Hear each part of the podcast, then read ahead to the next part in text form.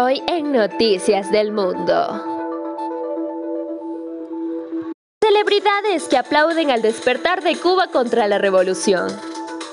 Desde el presidente estadounidense Joe Biden hasta artistas como el español Alejandro Sanz y la mexicana Julieta Venegas han aplaudido el despertar de miles de cubanos que tomaron las calles este domingo para protestar contra el gobierno de la isla al grito de libertad.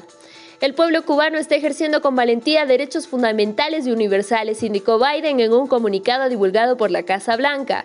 Tras la jornada inédita del domingo que se saldó con decenas de detenidos y enfrentamientos después de que el presidente cubano Miguel Díaz Canel combinara a sus partidos a salir a enfrentar las manifestaciones y a defender la revolución, Biden llamó al régimen de la isla a escuchar a su pueblo y servir sus necesidades en este momento clave, en lugar de enriquecerse a sí mismos tras décadas de la represión y el sufrimiento económico.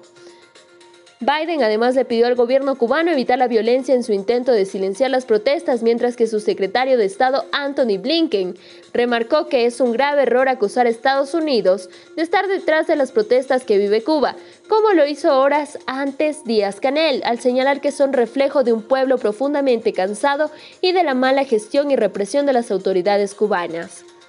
Exilio en pie de lucha. El exilio político cubano en Miami pidió a su vez a Biden que actúe de manera decisiva para proteger al pueblo cubano de la represión y apoyar en sus ansias de cambio y no repetir el error del presidente John F. Kennedy de dejarlos desamparados.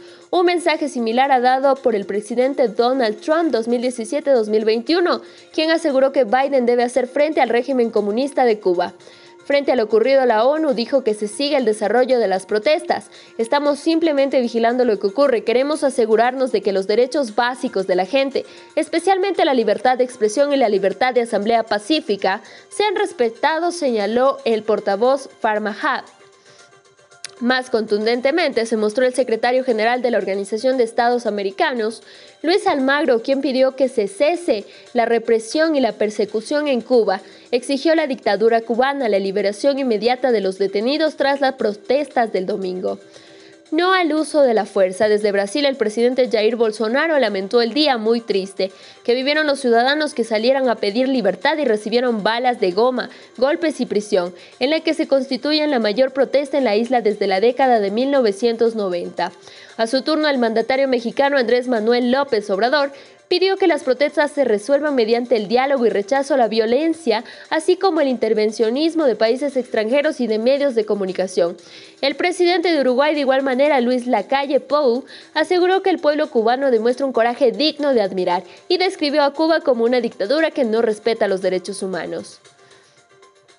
EU, del lado de manifestaciones pacíficas. Quiero pedir al gobierno que permita estas manifestaciones pacíficas y escuche las manifestaciones de este descontento de los manifestantes, dijo del alto representante para la política exterior de la Unión Europea, Joseph Borrell, tras un consejo de ministros de Exteriores de la UE. Escuchemos algunas de las declaraciones de boca de los mismos cantantes, de los políticos y de los activistas que están apoyando esta causa y esta lucha de Cuba. Hola, soy Julieta Venegas y quiero expresar toda mi solidaridad al pueblo cubano que el día de hoy, domingo 11 de julio, está tomando las calles por toda Cuba para protestar y pedir el fin a la dictadura. Estamos todo el mundo con los ojos puestos en Cuba. SOS Cuba. SOS Cuba. Hay represión con la juventud. Cuba es de los cubanos. Cuba es de los cubanos. Patria,